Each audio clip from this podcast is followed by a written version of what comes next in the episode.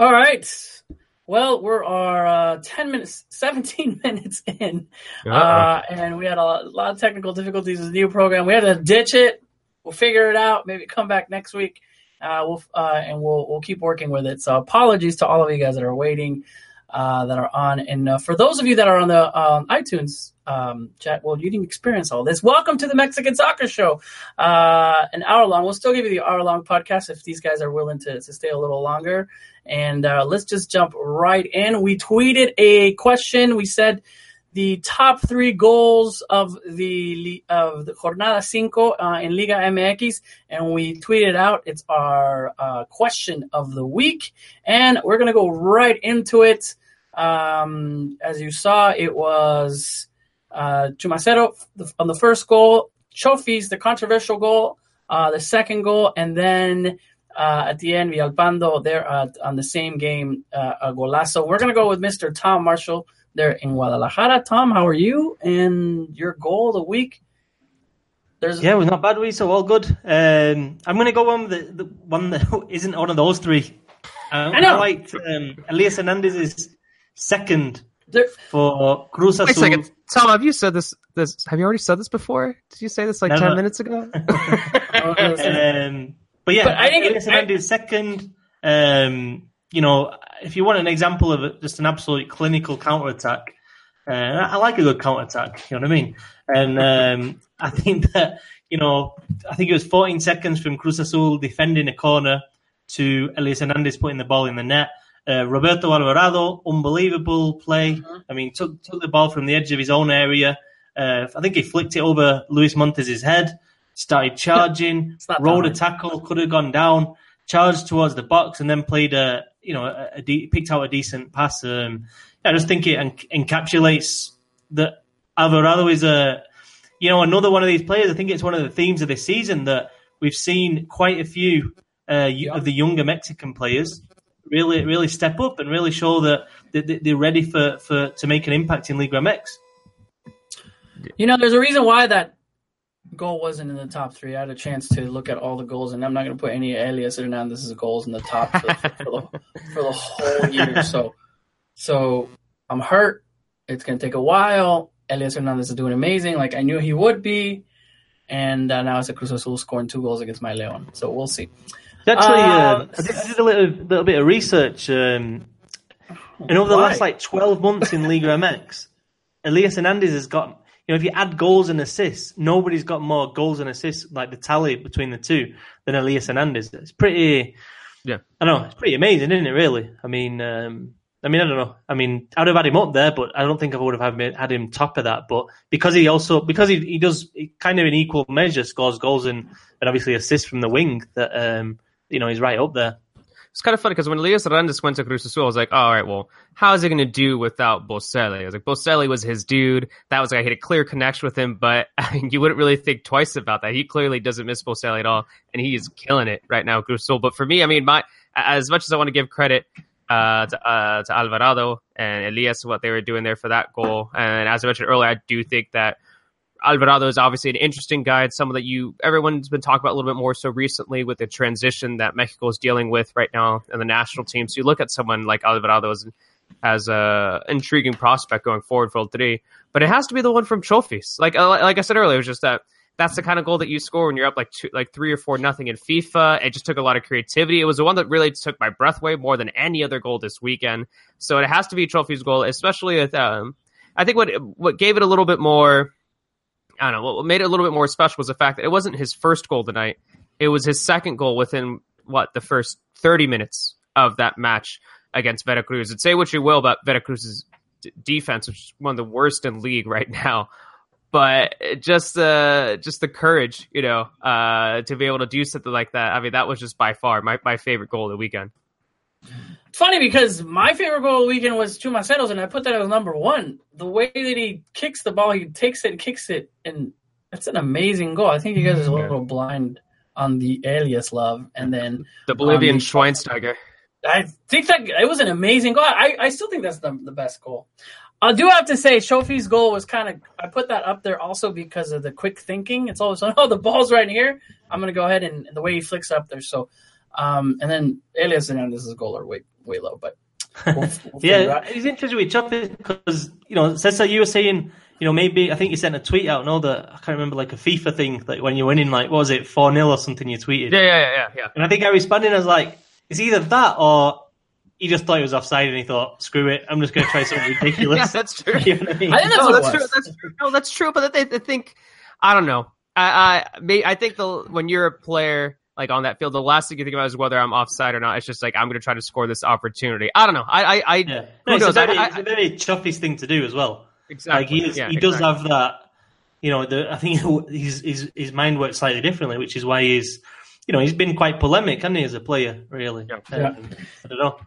And, and it kind of goes back into everybody. I mean, I was fighting back and forth with Nico uh, um, from Univision. Uh, he was also from the show a couple years back. Uh, was on the show, and and if it was offsides or not, a deflection is offsides, which is Tom, you were talking about that, right? Somebody crosses it over and the defender defender hits it, and even though it goes into a uh, the, you know the other player, if they're able to score, it's still offsides. The defender can deflect it, but it looked like, and the ref uh, had a great call by it.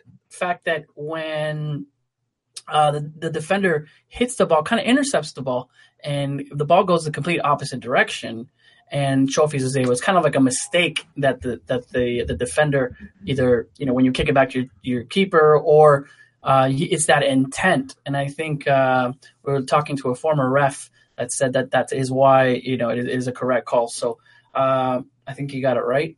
Um, and I think the ref was also right there, which kind of goes back to the point really quickly. VAR video assistant referee Cesar, what's what's the news there that everybody's at least I don't know if people are happy or I something's feel, coming up. I mean, I feel like uh, since they've introduced VAR uh, in Europe, I feel like I've heard some conflicting things. Some people are happy with it, some people aren't exactly happy with it. I think it all depends on who you ask.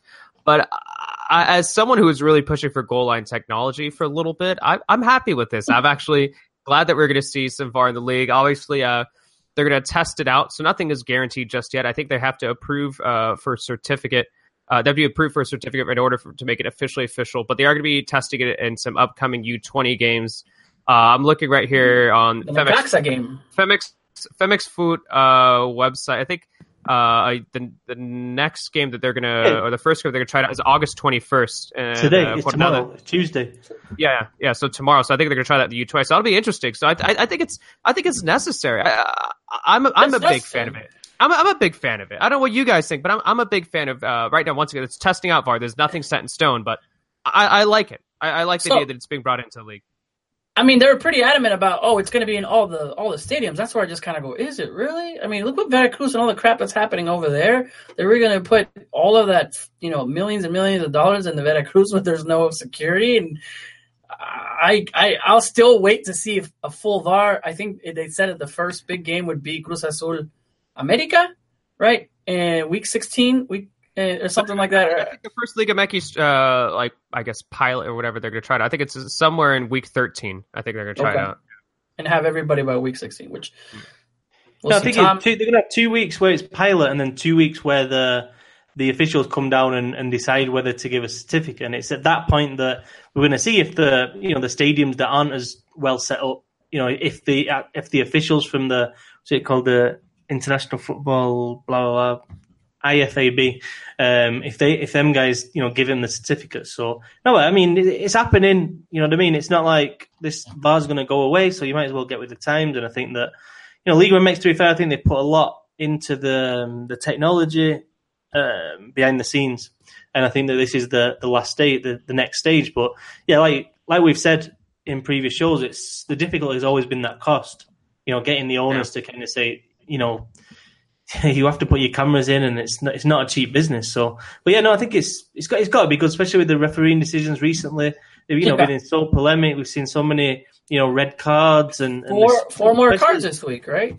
Yeah, I mean, yeah, I'm not sure if this week there was as much kind of debate about them, but I mean, I know the the weekend before there definitely was because for me they spoiled at least three games. Mm-hmm. Yeah, it's just kind of funny how I mean I, I think this is an exciting move uh, to bring in VAR, and I really welcome this this news this morning.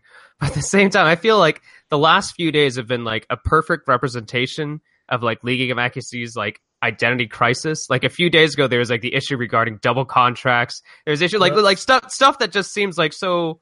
Uh, uh, that, that League of like if League of Legends wants to uh, really grow and develop, they have to get over these things. But then just a few days later, they announce the VAR news. I, I, I feel like it's a it's just a perfect example of just why it's ex- the league is growing and why it's exciting. But at the same time, there's just so many like lingering issues that need to be resolved. Well, let's jump right into it. The big news, um, aside from Liga MX, aside from people not having teams and all of that, and you know, we saw the memo trouble. There's so much to talk about, and I don't even think we're going to have time in this one-hour show. But the big story, uh, implications, which I cannot believe. This is like this is like a movie. This is like a show you're selling to Netflix of what is actually happened in Veracruz, and it kind of just moved everything with Memo Vazquez uh, and the double contracts. So, uh, Tom, you know, you you kind of tweet out this is going to be big, right? Um, what is going on with these double contracts? It implicates the IRS in Mexico, not not the IRS here, but uh, the agency that governs obviously uh, tax the tax. Um, it could implicate the players taking these types of contracts where here's you know 20% of the contract so we can put it on the surface and it's on it's registered under the FMF but here's the 80% that I'm really going to pay you so Tom can you give us kind of an overview yeah. of everything yeah so basically I mean the, in a lot of the reporting the, the big unsaid thing that people you know that haven't mentioned is the tax thing because mm-hmm. obviously Mexico's tax authorities are now investigating but yeah. but it's it's why. I mean, and and you know, this is only a, an allegation, a theory, but you know, I think it makes it makes sense. I mean, okay, so a player signs a contract or a manager, for example, Guillermo Vazquez. I think ESPN got all of his contract. It was fifty thousand pesos a month, which is two thousand six hundred dollars. Yeah. I mean, for, for, a manager who's won the Liga MX title, that is you, you, make more money than that. You know yeah. what I mean? Yeah. You definitely make more money than that. So he's registered that with the league, and the league's got that, and they've said right because you have to register a contract with the league to, to be able to coach or to be able to play. So then you put it with the league. There you go, registered. Sure.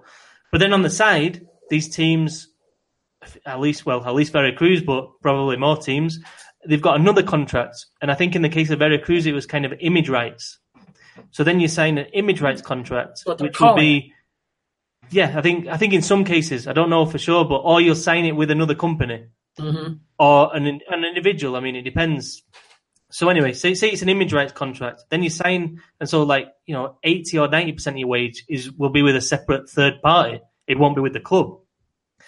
So it's difficult for the Liga MX to do anything because you can't stop an individual party signing a contract with another party over image rights.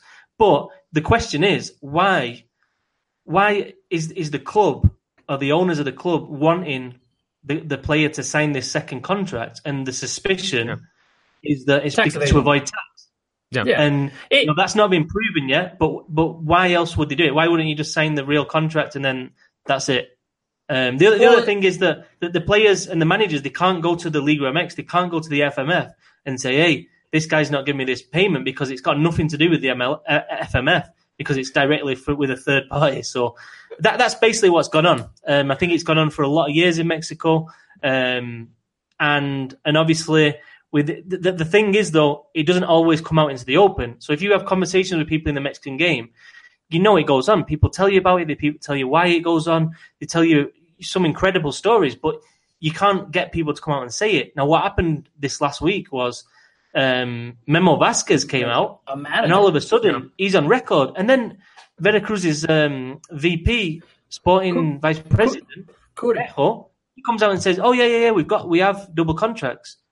And then all of a sudden it's like, you, you, that I think somebody said um, Leo Cuellar, I think he said, he's opened a can of worms, and that's that's now what's happened because you've got the SAT, the the tax authority investigating, you've got Ernst Young a foreign auditor, audit, mm-hmm. auditing company investigating, and all of a sudden now, especially because you've got a foreign firm investigating it, it it's all of, and, and to be fair as well, the SAT, the, the Mexican tax authority, they've cracked down a lot in the last couple of years. I mean, um, it's not it's not ideal, but even even for my own taxes, it's it's it's it's a lot more stringent now the rules than it was. Tom, how many contracts do you have, Tom? Tom's got two contracts. We won't, so want to talk about that. We don't talk Leave, about. The fifth, leaving the fifth there. Right, you got work oh, in Mexico? ESPN. Is that working in Mexico? he gets paid from us, but that's not covered. I mean, we can just. I was just going to sum it that way. No, and, and Tom, to be to be really serious, this is a huge, huge deal because not only can it implicate bad clubs, let's hope that it's not the large clubs, right? The Tigreses and Monterrey's, which I really hope that it's nothing. I mean, you're going to look at Veracruz. I'm not saying other clubs that you're like, well, they don't pay their players. Um, I don't know, Chiapas. Um, but the fact that this is happening, where here is, you know, we're paying you two thousand dollars, right, for a professional player. You know that, that that's not what the what the team is playing. That's what the team is putting on their taxes because you know and and any everything else is kind of under the table with these third parties that are there and it just kind of goes back with this identity that Liga MX how can it be so serious and trying yeah. to be this world league exactly. and have these horrible problems of payments and tax evasions and double contract and what really gets me is that players and I get it some of those players and I think it's I mean we're looking at the storyline that it's the players that maybe aren't the you know the the foreigners or the team the ones that get paid the most. It's the players that don't get paid as much that have these double contracts um, because when you're attracting players that are good you're not oh yeah we're going to sign here and here and those players can't come up because you know they, they couldn't get replaced I mean, once again, when you look at the whole, I mean, when I, I think I brought up earlier, the identity crisis of league. I mean, say you're a player from South America um, who is looking at Liga MX as an ideal option. You look at what's going on right now in the Liga MX, and then you look at Major League Soccer. And of course, Major League Soccer is going to be enticing. Of course, like when you think of perhaps, obviously, Major League Soccer has its own set of problems as well. No league is perfect out there. But when you're looking at the different options, you look at the fact that Ruidiaz is now over there as well, someone who is thriving in Liga MX. I mean, I don't know. I, I think this is a serious issue. I think it's a pretty big issue, and obviously, that we have to see what the reports have to say. I mean, there are no guarantees that there is actually tax evasions, but I think the fact that their second contracts alone says a lot, right? I mean, I don't. Uh, once again, it, it, doesn't prove anything that there are second contracts alone, but I, I, I don't know. I, would be really interested to see uh, what the SAT uh, what they reveal here because well, it could be pretty yeah, fast. Yeah, it happens, but it's also I don't know. I, th- I, think the big thing is that it's a foreign company investigating because the actually the owner of Veracruz, Fidel Kuri, is a oh, politician. Oh, He's a congressman.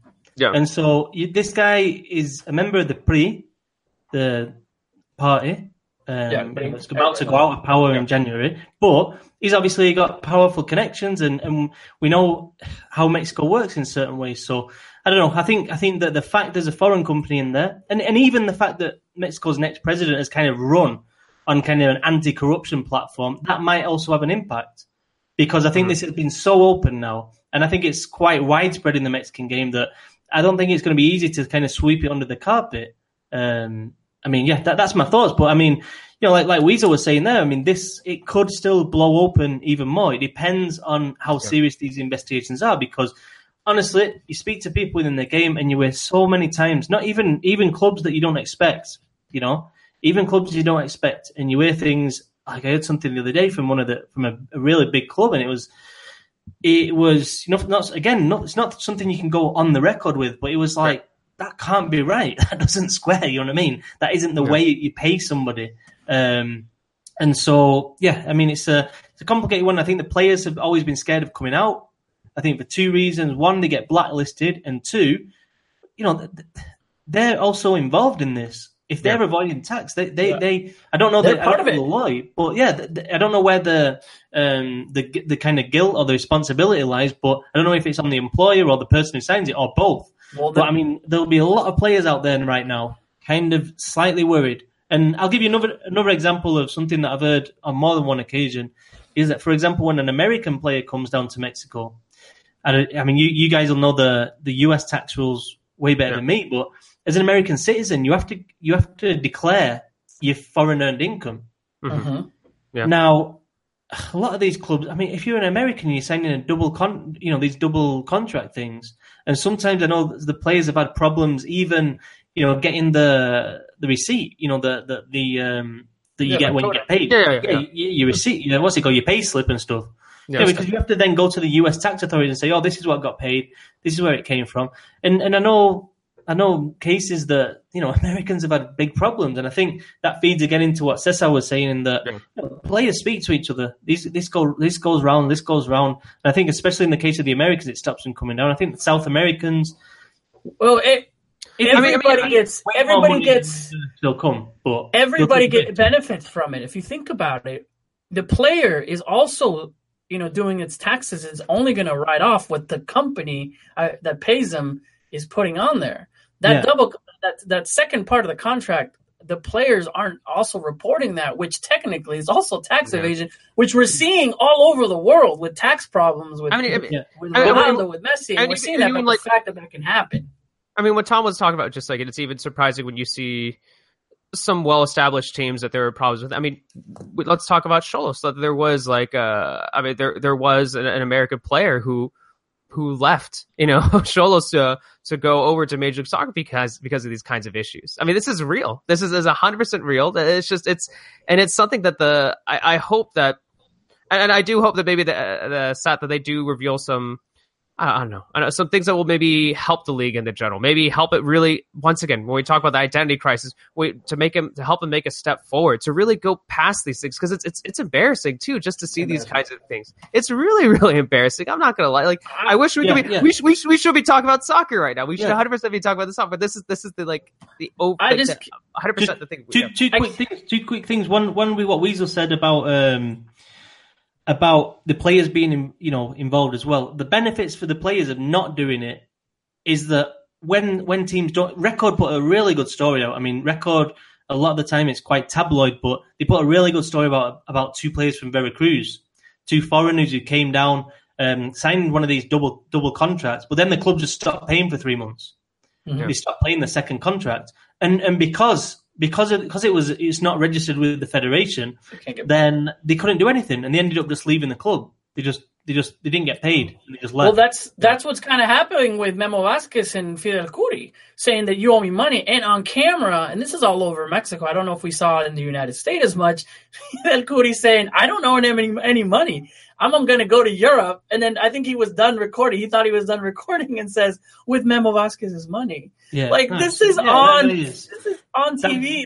That, like I, it, it, goes beyond Club de Cuervos. I mean, no, this, has, yeah. Fidel okay. Kuri is like you could you can. It's an exaggerated uh, Club de Cuervos character. But yeah. wait, no, let, let me. And let he's me a politician. That's where it yeah, comes down to. Yeah. He's a politician that already has problems there. How can a politician be a part of the club? But whatever. Yeah. And then but, now with just, tax questions yeah. and all that, crazy. Let, let me just make a in defense of the league. This thing about relegation, these things about you know the the second division clubs having the certificate to be able to get promoted. I'm not saying it's the ideal way, but I think at least the league they, they know it. They know Veracruz is terrible. They they absolutely know it. They know the, the, the guy who runs it isn't good for the for the football. Um, and I think that's why they're implementing these things. Um, yeah. Obviously, just in Mexico in general, and not just with with Kuri, but in Mexico in general, there's so much you know dirty money floating around um, from narco and and you know illegal illegal stuff going on that the, the league has to be absolutely ultra careful about this. Now, yep. I don't know. It's it's. I mean, it's difficult. It is really difficult because if you're in the league's point shoes now, or even the last couple of years, like what do you do with Veracruz? They, do you just kick them out? I mean, is that can you legally do that in terms of politics? Can you kick a politician out? You know what? I don't know. I mean, I've no, I've no idea what you do if someone like Fidel Kuri is an owner in your league, and you you know, obviously because they couldn't have done anything about that.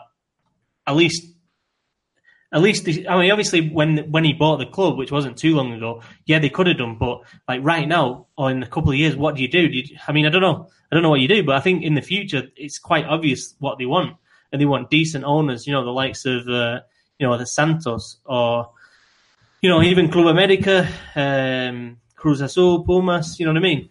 I, I think they want those kind of you know at least more legit owners than than Veracruz. But I don't know how you get there. I think that's the that's the issue. Well, then, so, so, so, so, so, long story short, that was a nice goal from Chofis.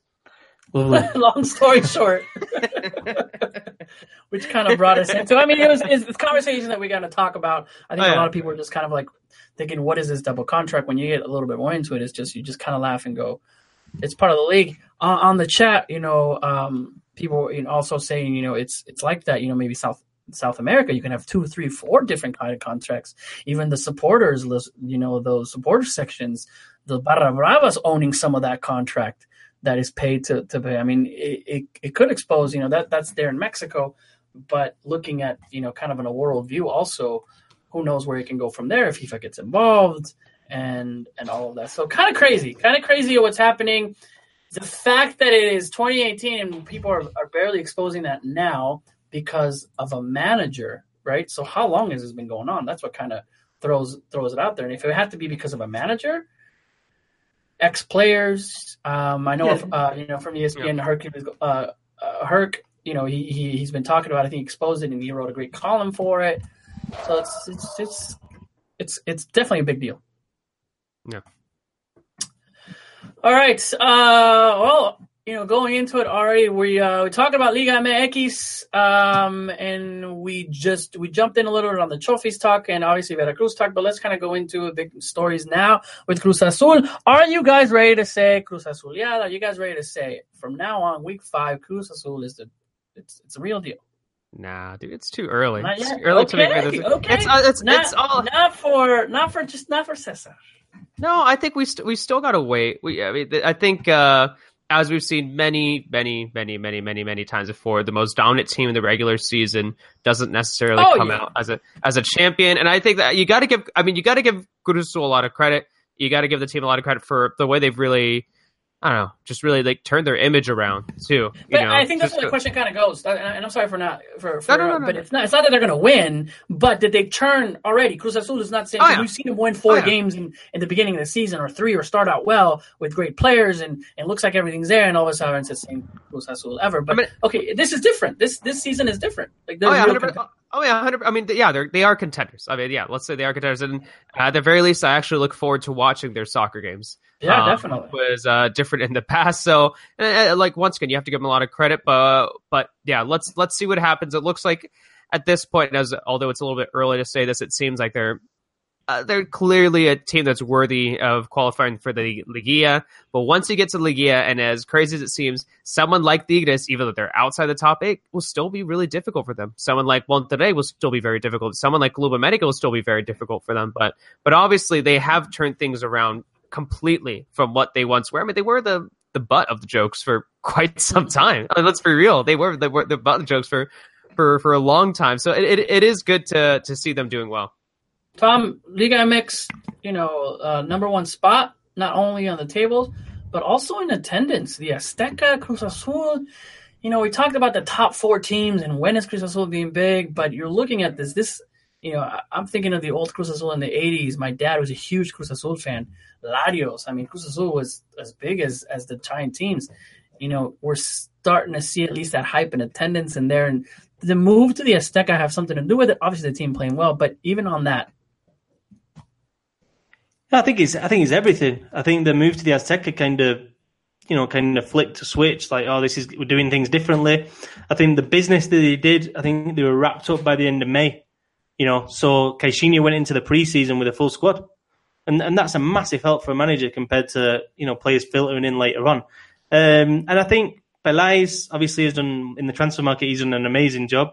I think they, they picked their targets early, they went for him and they got him and, and they've worked out. Um, you know, just very intelligent buys. I think low risk players, apart from Mar- Marcone, who already knew the Liga MX.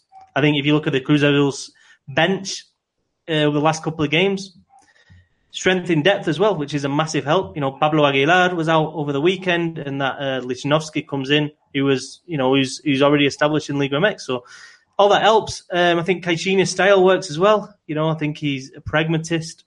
Um, I think he likes to, you know, he, he's perfectly capable of sitting back like we saw against Tigres. And yeah, it's coming together. But, you know, like, like I said, I think there's still three or four teams that are better on paper than Cruz Azul. Um, you know, Monterrey, Tigres, and Club America. I think player Tigres. for player. Well, yeah, player 100%. for player, but player for player, yeah. Um, player for um, player, but look how they're. I mean, uh, yeah, kind of a but, but with, with Tigres, we've had this conversation with Tigres before, where they have I don't know, course, six, six weeks no. in, still not it, looking yeah, like a. We've had this conversation where they have a poor start to the season. Where like, is there a crisis with Tigres? I specifically remember saying twice in the last like two years where there's a crisis at Tigres, and then they'll find the way into the playoffs, and then they'll be a, a contender once again. This is also a team that probably like they're probably one of the most busy Liga MX teams out there, just because of like the little amount of preseason they have, just because they're constantly involved in the league. Yes, I I think Tigres will still be a challenge to Cruz Azul. Yeah, it could, yeah, yeah sure. 100%. Although I do think this time around there are certain signs that um, I don't know. There's certain things that for me at Tigres right now aren't, aren't really adding up. I mean, Ferretti's team selection, to be to be honest, just seems very strange. Um, I don't know. I mean, obviously the, the president's left, hasn't he? El, uh, Alejandro Rodriguez yeah. and Gas in place. Yeah. You play in Torres Nilo as a centre and a young left back. I don't, I don't know. I just don't get it. And then you know you're playing with Enner Valencia and Eduardo Vargas on the bench. Um, I think it was last week and the one the one before where they didn't they were losing and they didn't bring either of them on. And I don't know. It's just something something not adding up. I mean, to be fair, when they were celebrating when they did score on, on, on Sunday against Santos, I was looking closely at the celebration, and they were they did like properly celebrate and stuff when they were all together. But I mean, having a couple of players like Valencia and Vargas in the squad and being on the bench, I mean, these are these are South American international players. I, I can't I can't imagine for a second that they're happy. Um, you know, and I don't know. I don't know if with the transfer window, you know, running down now, is something going to happen there? Um, but yeah, it's it's a it's a bit strange right now. I mean, Duenas starting the season as a left back. You know, there's just things that just like, aren't quite adding up for me. I don't know, man. They they they let's see. They lost to to Cruz Azul, Toluca, and Santos. And those are three tough opponents. I think they're all still in the top eight. I th- I think like honestly, it's be like like a, a, month and a half from now, we're gonna see him like at sixth place, and then we'll kind of forget that all this happened. I I, I get why you think I don't know that maybe, maybe something's going on maybe like there are some problems. But I, I just feel like I've had this conversation a couple times already before with Tigres and that they'll be fine. I, I do think this time it's like it's slightly worse though. Yeah. Eh?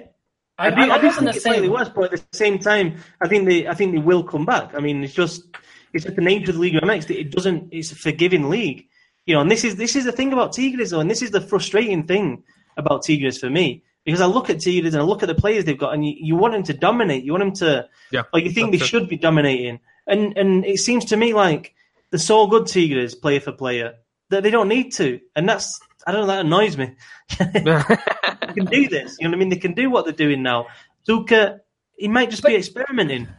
He might yeah. just be experimenting with these things now, and then he's gonna, you know, then he's gonna put his real players in. You know, then he, he might slot Juninho back in um, alongside Ayala, and everything clicks again. And, and you know, he sells Valencia, brings in another top, you know, a top midfielder, another centre back, and, and everything, or a left back, and everything just absolutely, you know, flows. I mean, that that wouldn't surprise me one bit, but I don't know. I don't know. I, I think you know that if you put it in the conversation about Tuca being the the next Mexico manager. Um, I don't know. I don't know. well, it, it, kind of. I'm usually saying, okay, Tigres just kind of looks slow. They're preseason. They're not ready to come back yet. But they I don't have, think they've got that excuse. I know, time. I know, I know. That's what. That's normally how I'm always saying that. I've seen yeah. these players kind of slow. Gignac is not in. He misses the first two ga- two weeks. Like I usually, that's why. Now, what it's with Cesar, I agree with you, Cesar. We're like yeah. they always start four, five weeks are coming in. These guys are trying to score. They're, the players are playing what Tuca's wanting them to play, and it's just not sinking in. Um, and that's where I just kind of go, this is a little different. I'm kind of there with Tom, and we're looking yeah, at that. Yeah, I mean, there's yeah. I mean, some of the some of the plays, some of the passes the other day, just like passing it out a play for no reason, and there's no pressure and I don't know. I just think that's you know that's three consecutive defeats now, um, and I mean, I think will they pull it around? I, I think they will, yeah. But I mean, yeah. for a club like it's not Puebla, you know what I mean? It's not an Atlas. So you win, you lose three on the row. It's like, oh, you've lost three, unlucky. It's like this is the best team in the league. You know, you, you Man City of of of Mexico right now. You know, the best team consistently over the last few years, and you just lost three games on the run. Um, so it's not it's not great, is it? It's all it's all fun and games until they beat. Uh, let's see who are they until they beat Pumas in the final. That's what's going to happen right there. That's it's all fun and games until that happens. Cruz Azul. Is in the final. I've already I've already said. Now, well, Liga MX. It's not Veracruz, no. yeah, Liga Liga MX, uh, kind of a roundup. It looks like the teams that needed a win played bad teams this weekend. Uh, Veracruz and Guadalajara. Um, for me, that was yeah.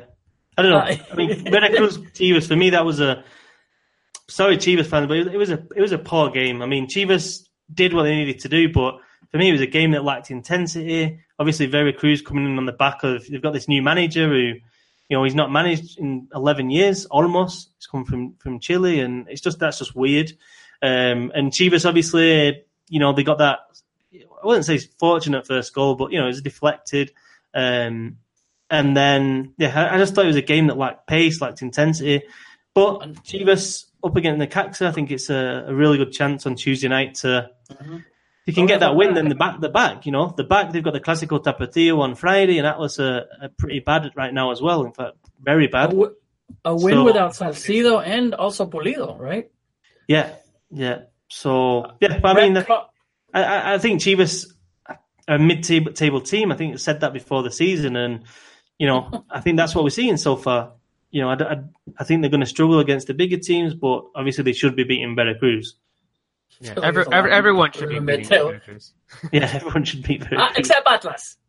Which... I tell you what, though, there's some there's some teams this season that you know Lobos BUAP, they've not they've not looked great, have they at all? And then um, I know Querétaro, you know, got that draw against America, but the weekend before against Leon, they were absolutely awful. I mean, that could have been 8 0 or 8 1, or, you know, I mean, that was a an Atlas as well. I mean, they've not scored a goal yet. I mean, Xolos have been pretty bad. Pachuca have been pretty worrisome. Uh, I don't well, know. Puebla, that was the game. Puebla. That was the game that I was I watched. I was like, oh, I'm going to give Pachuca and Lobos because I, you know, um, I wanted to see Pachuca. Hopefully, they can see what they have this season. Uh, and I'm just looking at that Maza defense by by uh, by Lobos, and it's just atrocious. I mean, the fact that you, you, have, you have Maza and what Michael Roscoe start next to each other, that says all. That says everything about Ma- Maza's 36 years old, 37 almost, and uh, he's a captain. So we'll see. Uh, I thought one of the most interesting games this week was in Necaxa Puebla um, which yeah. I didn't think it was going to be that exciting. And golazos left and right. Uh, interesting game. Uh, one, two, three, four, five red cards, uh, Tom. So we're continuing kind of the five, six range that we're there. Monterrey and Pumas, the game of the week for us. Uh, Monterrey taking, which a lot of you guys did pick Monterrey to win uh, over Pumas uh, beats the unstreaked, and then obviously Club America with uh, Oribe Peralta's Palomita, and then Querétaro's goal also a header in the Palomita. And so it was an interesting weekend, at least with Liga MX, right before this doble jornada that is that is uh, coming up. Uh, games to watch really quick. Yeah. Go ahead. I mean, I think I think we've got to mention Santos as well because yeah, they've oh, had such a such a difficult you know last few weeks and I don't know. The interesting thing about Santos for me, I mean, apart from the fight with the manager and then Siboldi leaves and then um, Jr. comes in and it looks like he's going to stay for the season. But I mean, Santos, for me, the best three players are left over the yeah, off season. 100%, yeah.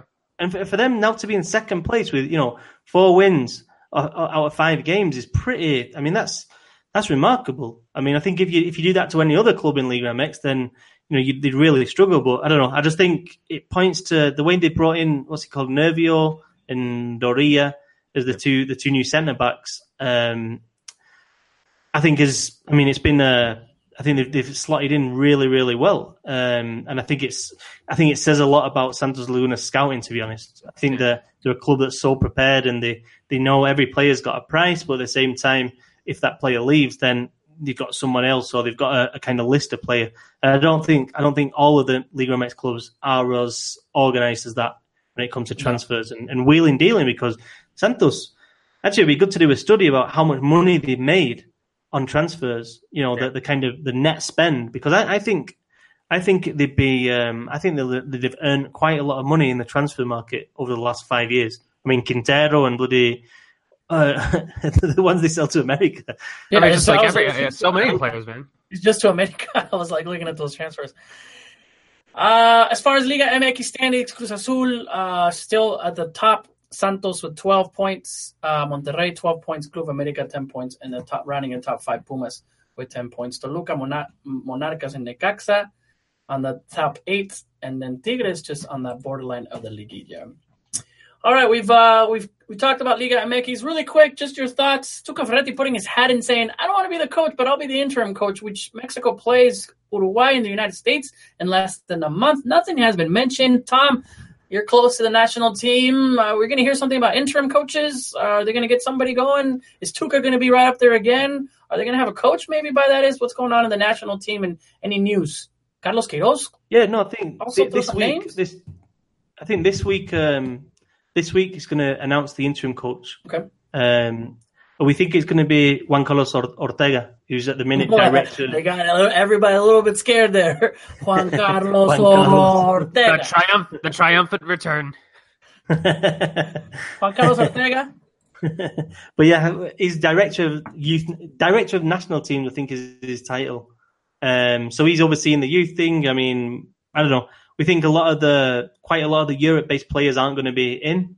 I think um, you know they're going to kind of negotiate player for player which ones are going to come in on, and so yeah, we'll see. We'll see what it's like. Um, I'm hearing that in October Mexico are going to be playing or likely to be playing in two games in Mexico, and then for the November, um, most likely in Europe. So that kind of rounds off the year. So, so surprise games. me. So it wouldn't it wouldn't surprise me if the European players aren't seen now till November because they pretty much have to play. They have to come if you play in Europe. Yeah, and I think I saw excuses. the and I think I saw the report that yeah that Chicharito and Layun are apparently asking to stay just to yeah. fight for a spot within their roster. Chicharito with West Ham, Layun over at Villarreal, and I don't know. I don't I don't really blame the European players that much. I feel like a lot of people have been pretty angry with them. I feel like I've seen like a lot of people on Twitter really angry. It's just like, oh, we don't need them anymore. Bring in the young. I was like, I don't know. They were just involved with the World Cup. They're now trying to find a spot in their new European teams. I don't, especially if you you are going to have a European based friendly soon. I, I, I, don't really blame the guys for doing that. Yeah, they were together fifty days. I mean, imagine us yeah, being. Yeah cooped together 50 days seeing each other. I wouldn't like, be talking to you guys right now. no. There's a there's a reason I wasn't on the show last week. we wouldn't be talking. But I mean, you know, 50 days is a, it's a lot, and they've you know they, have gone on, on the on the vacation, gone quick preseason, and I don't know. I mean, if I'm the federation, I'm just bigging up this these friendlies now. Like this is the new next generation. We're going to go with the next generation. Um, the European players can stay over there. That's fine. That's absolutely no problem. I sometimes think they make it worse, but you know filtering out these stories. Somebody's filtering out that story. You know what I mean?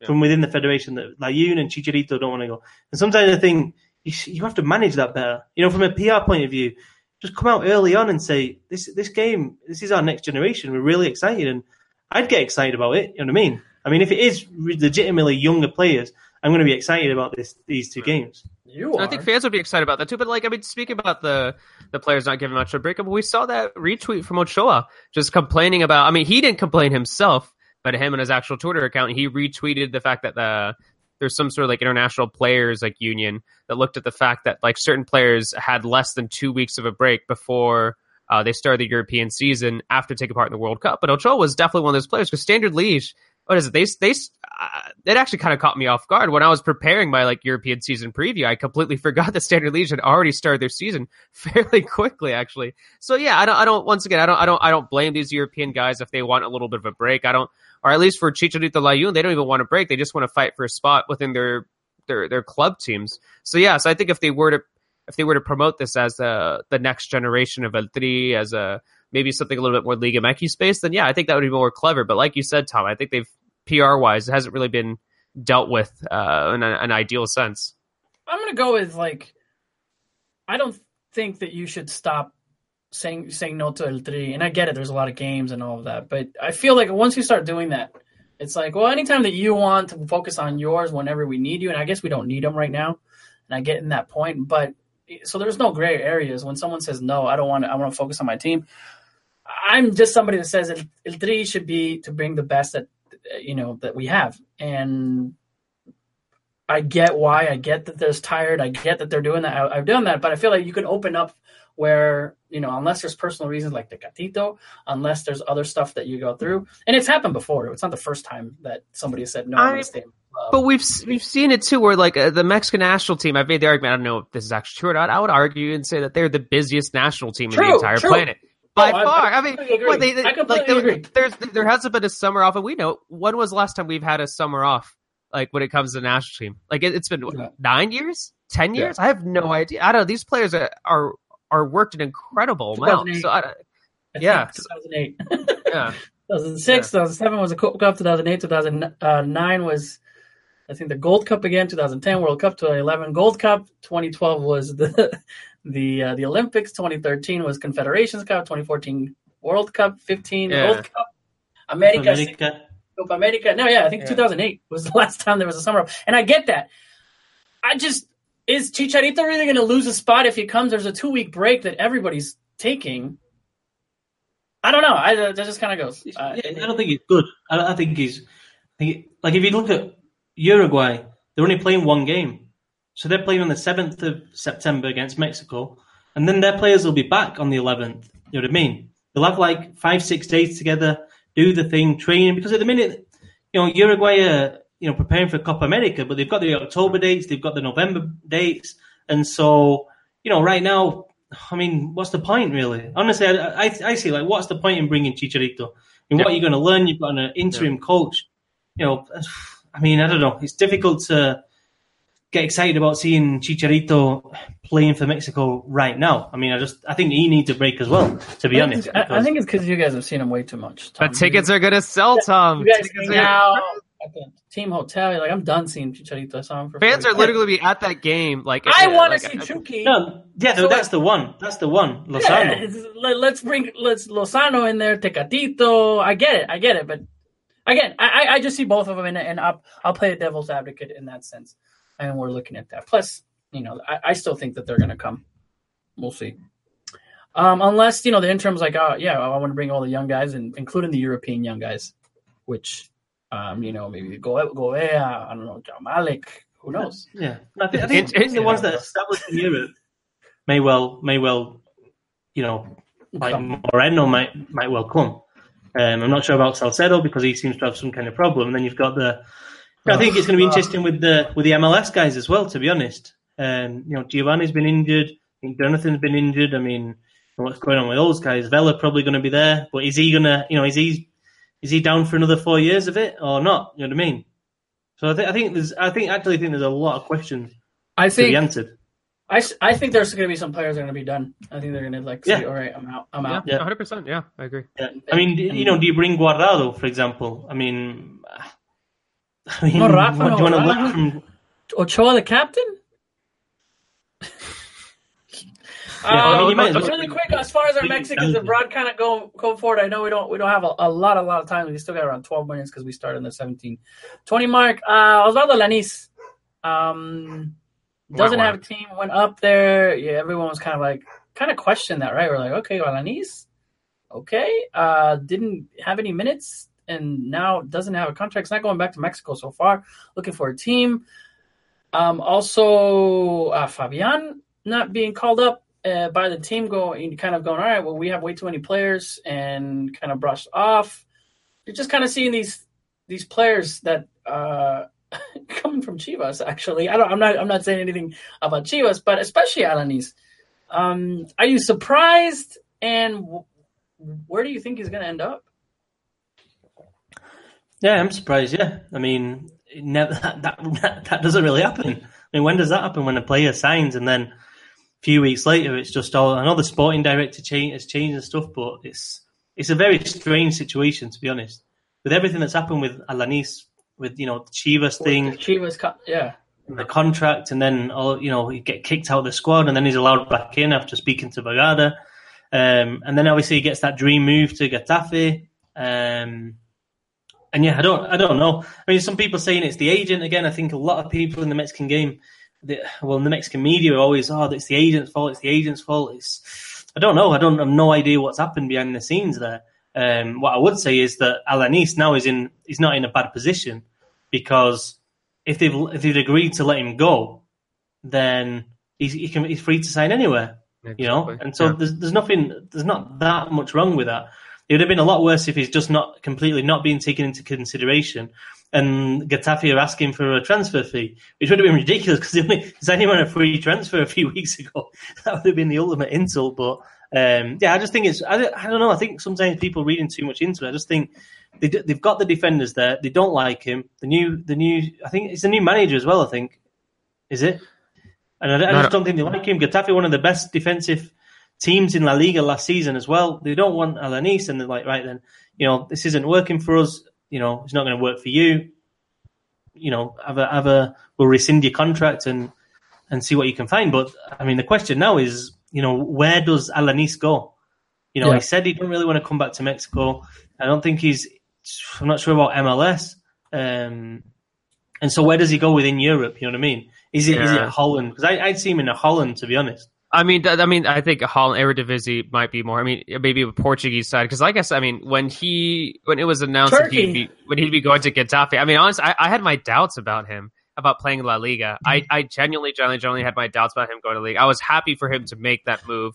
So I, I, I expect him to stay a little bit longer. Obviously, I didn't expect him to be dropped from the team. Essentially, you know, just a couple weeks into the season. Yeah. But yeah, uh, I mean, but in all honesty, I think maybe more so of his playing style would be uh, I mean, just a mid mid table Eredivisie team, mid table Portuguese side, maybe a little bit higher than that. Actually, I'd actually probably say.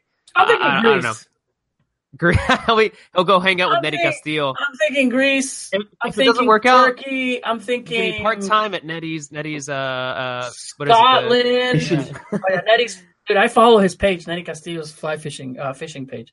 Yeah. I, one day I'm gonna get. Uh, one day I, I, I follow and I comment on his fishing like videos and stuff like that, and he's gonna recognize my name. And then when I go to Greece, when I sit down, I'm gonna interview him. Then I'm gonna write a book, and you guys should just pay for it. And that's gonna be my that's how I'm gonna retire from Mexican soccer. Tell all book on Nery. I think he's got a ton of information that we just can't wait. All right, excited. I, too excited about Nery Castillo. I tried friending him on uh, Facebook. He didn't friend me back. um, another player, Diego Reyes. We got yeah, you know, uh, I mean that, that's. Just...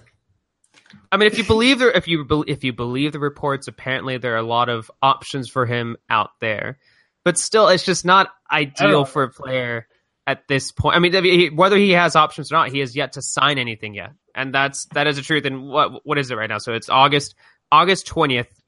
Teams are still like they're they're completely in their season, and Diego Reyes is still training in Mexico City. That's that's not ideal at all whatsoever. I know he's not preparing for World Cup. I know he's not prepared for what the next major tournament for Mexico is, is the Gold Cup. You know, I, I know, I guess people could make the argument, so therefore he shouldn't have to rush this, but it is still very worrisome that someone who was pretty well respected in La Liga, uh, we've talked about that before, what he did with, uh, uh, Espanyol Real Sociedad, I can't believe it. it was, I think it was Espanol or real. Uh, anywho, he was doing he was doing very well in La Liga just a, co- a couple seasons back. So it is very worrisome to see him not sign a contract just yet. So it's just it's just not ideal.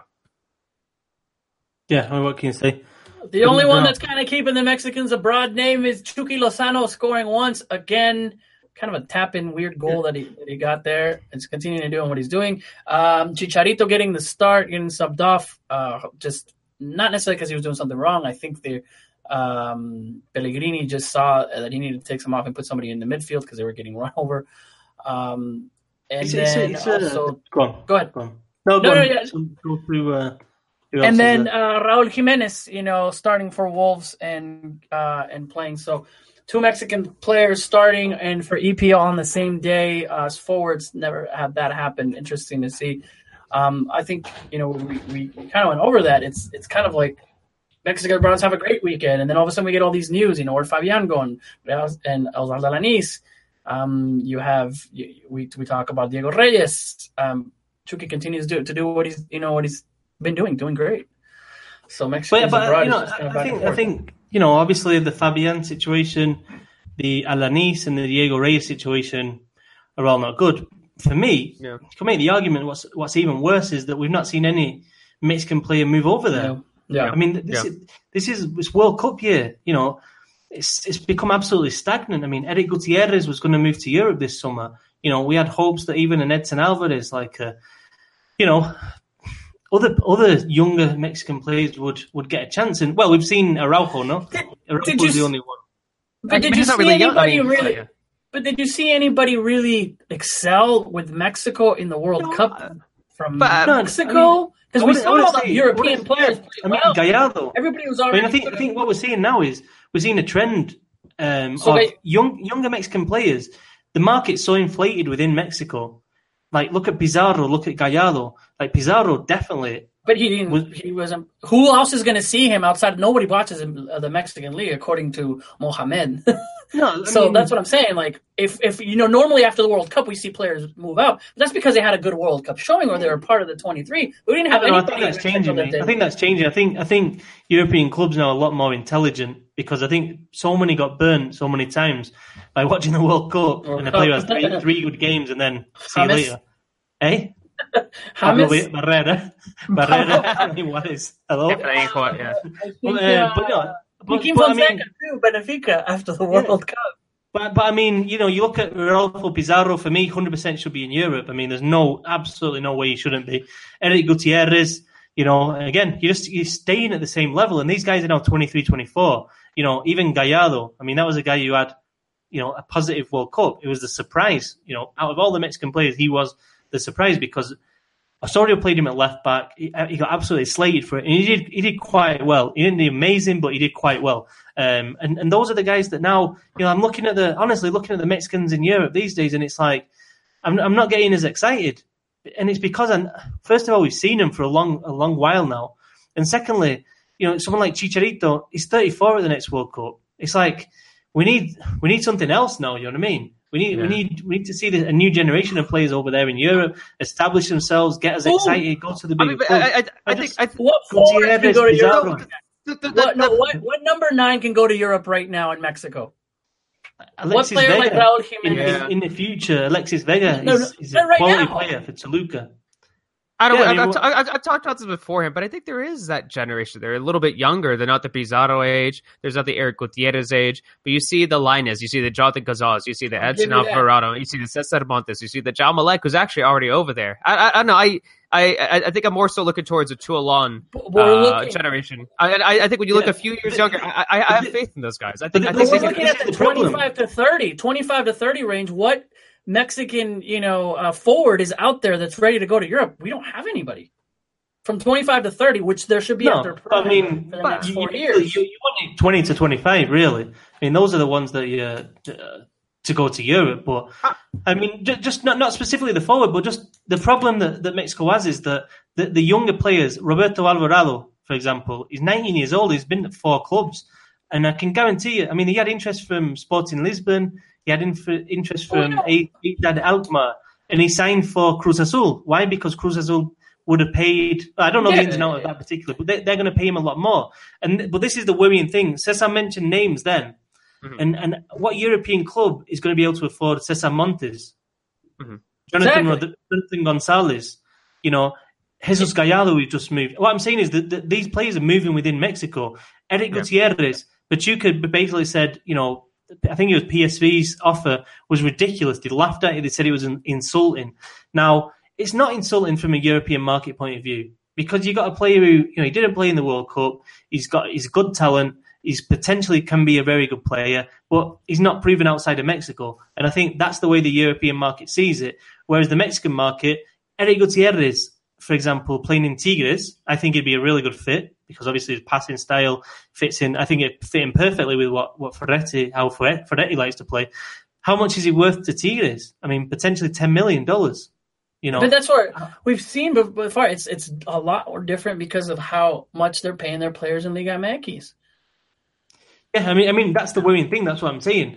Out of all the things that's happened in this market, the, the really concerning thing for me is that you know we've seen the likes of Pizarro, we've seen the likes of Gallardo, we've seen the likes of Alvarado all move within Liga MX rather than go to Europe, where I think in an ideal world those players, those players who are established in Liga MX, you know, need to be need to be getting out of the comfort zone and going to going to somewhere, learning a different kind of football, a different lifestyle, and matching or you know at least matching this generation that we've just seen in Russia. Because yeah. you know I've said it before, but you know a young midfielder like Eric Gutierrez again, he's got a lot a lot of work to do to get yeah. to the level Andres Guardado's been at.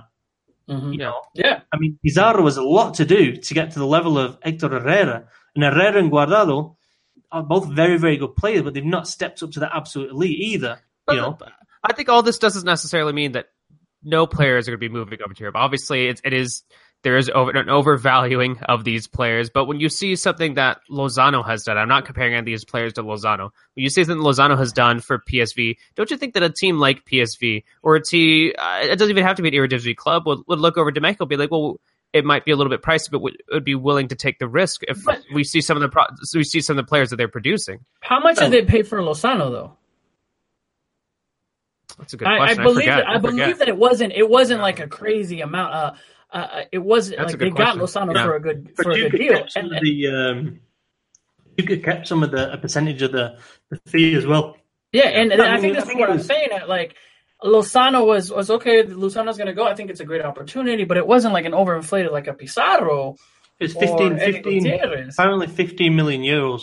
So yeah, I mean it's not bad, but I mean Lozano was absolutely you and know excelling ridiculously yeah. in yeah. in um you know, in yeah, in in Liga MX. I mean, it was just so obvious.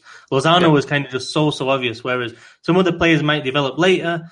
Um, just a, obviously a range of things that can happen with a player, but you look at someone like Diego Lainez right now, and at some point you'd, you'd assume that he'd have to make that move, like Roberto yeah. Alvarado as well. At some point, that move's going to happen, or it, or it should be happening, and you just wonder. Don't know if the same thing's going to happen as, as has happened to Gutierrez, where the doors are just shut. That's happened to you know Jurgen Damm in in, in that moment. Mm-hmm. Uh, I, I, I think I I 100% agree that uh, those players should move to Europe, but just kind of like as a counter argument, couldn't you also make the case that this therefore strengthens the Liga MX and this makes the Liga MX stronger by maintaining some of that uh, talent, and as opposed to focusing on El Tri, if you're looking at just the league in itself, that the, this does actually make the league oh, stronger. For sure. Uh, once again, once, once again, once again, I, I, I, like. We don't like care about Liga MX getting stronger as long as El Tri wins the World Cup. I don't know why you no, no, care I, I agree, I agree too. I, I, I want. I, I don't. I would rather. to me, it's the El Tri is much more important. But I think couldn't you make the argument that this therefore makes Liga MX a lot stronger? Hundred percent. Yeah.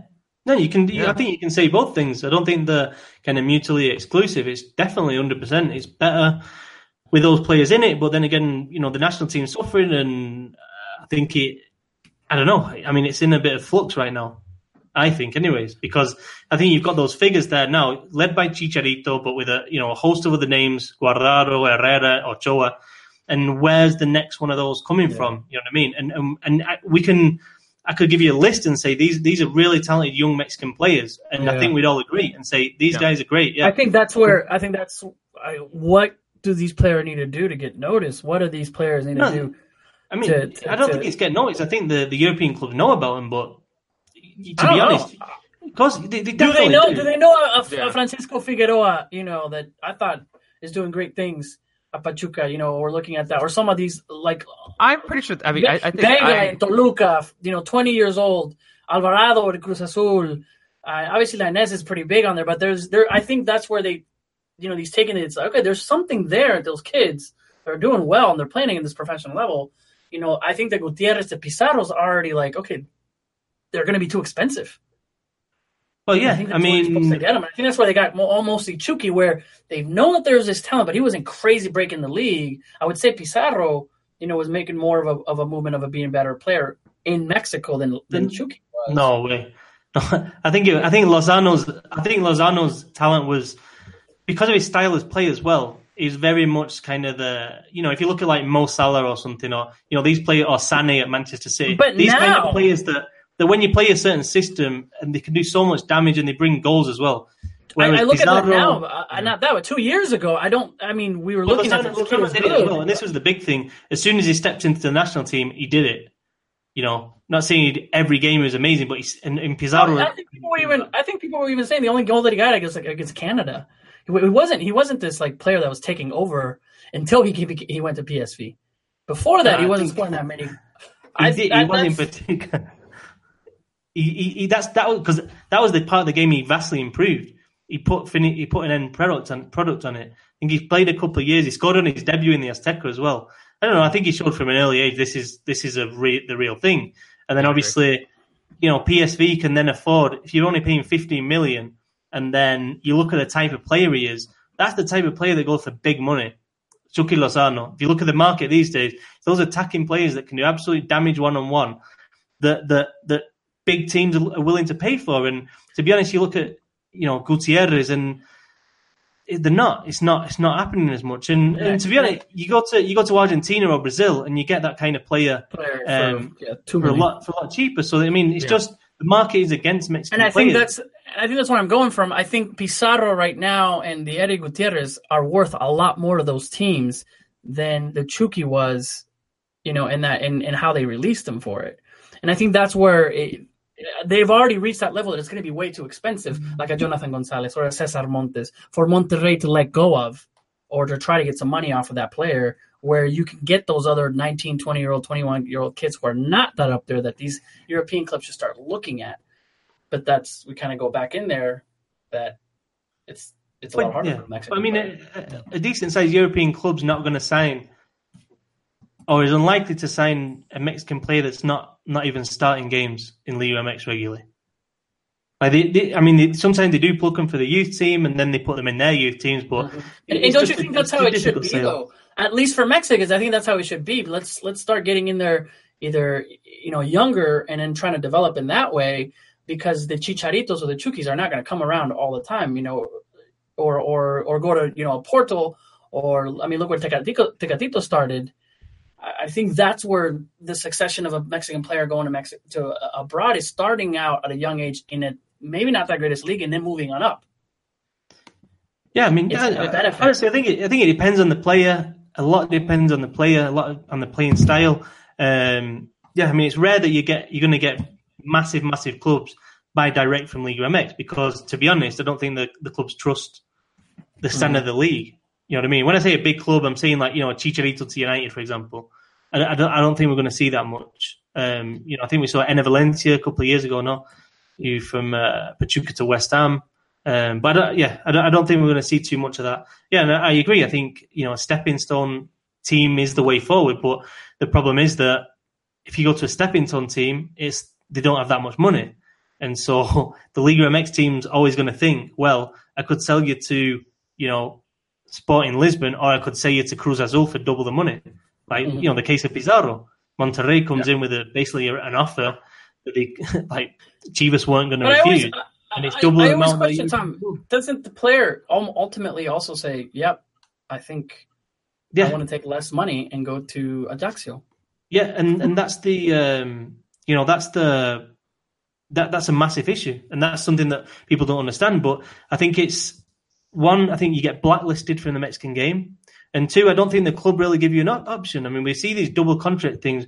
I think we see so many things in, in, in, the. I think we saw all full circle so, here. So many things in the in the Mexican game that don't run along. Kind of, it's all kind of shady stuff going on, and I think that that's one of them. I think basically these guys don't really have. An, in fact, Paco Gabriel de Anda spoke about the Pizarro situation. He said, "Look, if you want to go to Europe, if you want to, if you don't want to go to Monterrey, then speak to me."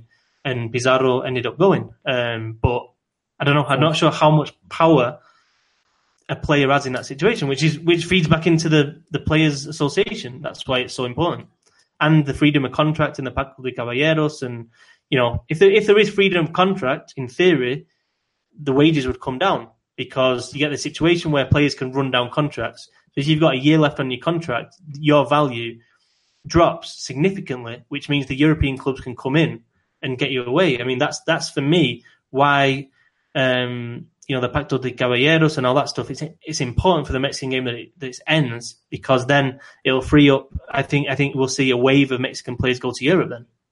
Yeah. We keep going and talking about Mexicans abroad and pretty much we, we had so many issues that we still didn't talk about. Memo, you know, uh, finally Yeah, we, we, we haven't even talked about the Ochoa to not Napoli thing, which it looked like it was going to happen, didn't happen. Not Napoli, yeah. blaming all of that. Um, quick plug for the Patreon page.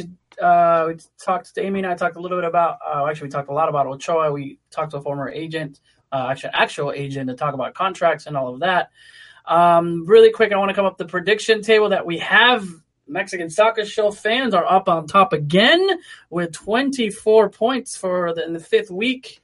And uh, Adriana Teresa, 23. Cesar and Tom, all of a sudden from last place, jumps Amy and I. He said he would be Told back. Dude, it's, yeah, dude, it's, dude, it's rigged, guys. It. It's rigged. 21. Uh, we saw with 20 myself and then Amy at a 19. So uh, we have a doble jornada. So the prediction should be up today Uh, give us your predictions because we have a doble jornada here with Liga MX. Um, thank you to everybody who's on the chat. Lots and lots of conversations on the chat. Um, but what what stood out the most is the fact that people are saying since we got in late, they said Tom, we'll wait for for Tom, we'll wait all night. So that's what happens when you know, Tom shows up on the show. You know, it's, it's, it's, just and then it comes out to everything sounds better with an English accent. They can say that. Where's that at? Anyways, lots of stuff. Perhaps I should stop. Got talking with the English accent there. That's just Tom. yeah, bloody good. Why not? Uh, sounds like please stop. Please. Been ready. All For right, Manchester, guys. let me tell you. Twenty-seven and the uh, and the West Coast. I think it's already almost eleven. Um, so I know it's pretty uh, twelve. Yeah, right. And the East kind of gets a little too late out there. Know, this is like much later for us than usual. I don't know. Like yeah, we, usually so, so, I feel like, I feel like sleep you look sleepy, guys. we, we apologize. We kind of started late, but we gave you a little bit more, almost uh, you know, an hour and twenty minutes, and we're there, guys. Thank you so much for staying with us. Thank you so much for all your questions and all of the great comments that are in there. And saying hi to everybody. If you're listening to us there on uh, iTunes, it was an extra long show for you, and we'll continue to have that. And we'll see you guys on the next Mexican Soccer show. That'll be next week. Hopefully, have some news interim and uh, for El Tri uh, on the coach. But lots of Mexican football coming up in the next week. So uh, let us know uh, if you have any questions or we can answer them there with the uh, Mexican Soccer Show uh, Twitter handle and also on Facebook. Hasta la próxima. And oh, I can do this. What's up? Can you guys do it? Mm-hmm. Mm-hmm. Mm-hmm. Oh, mm-hmm. I think we all practiced mm-hmm. before. Tom? Buenas noches.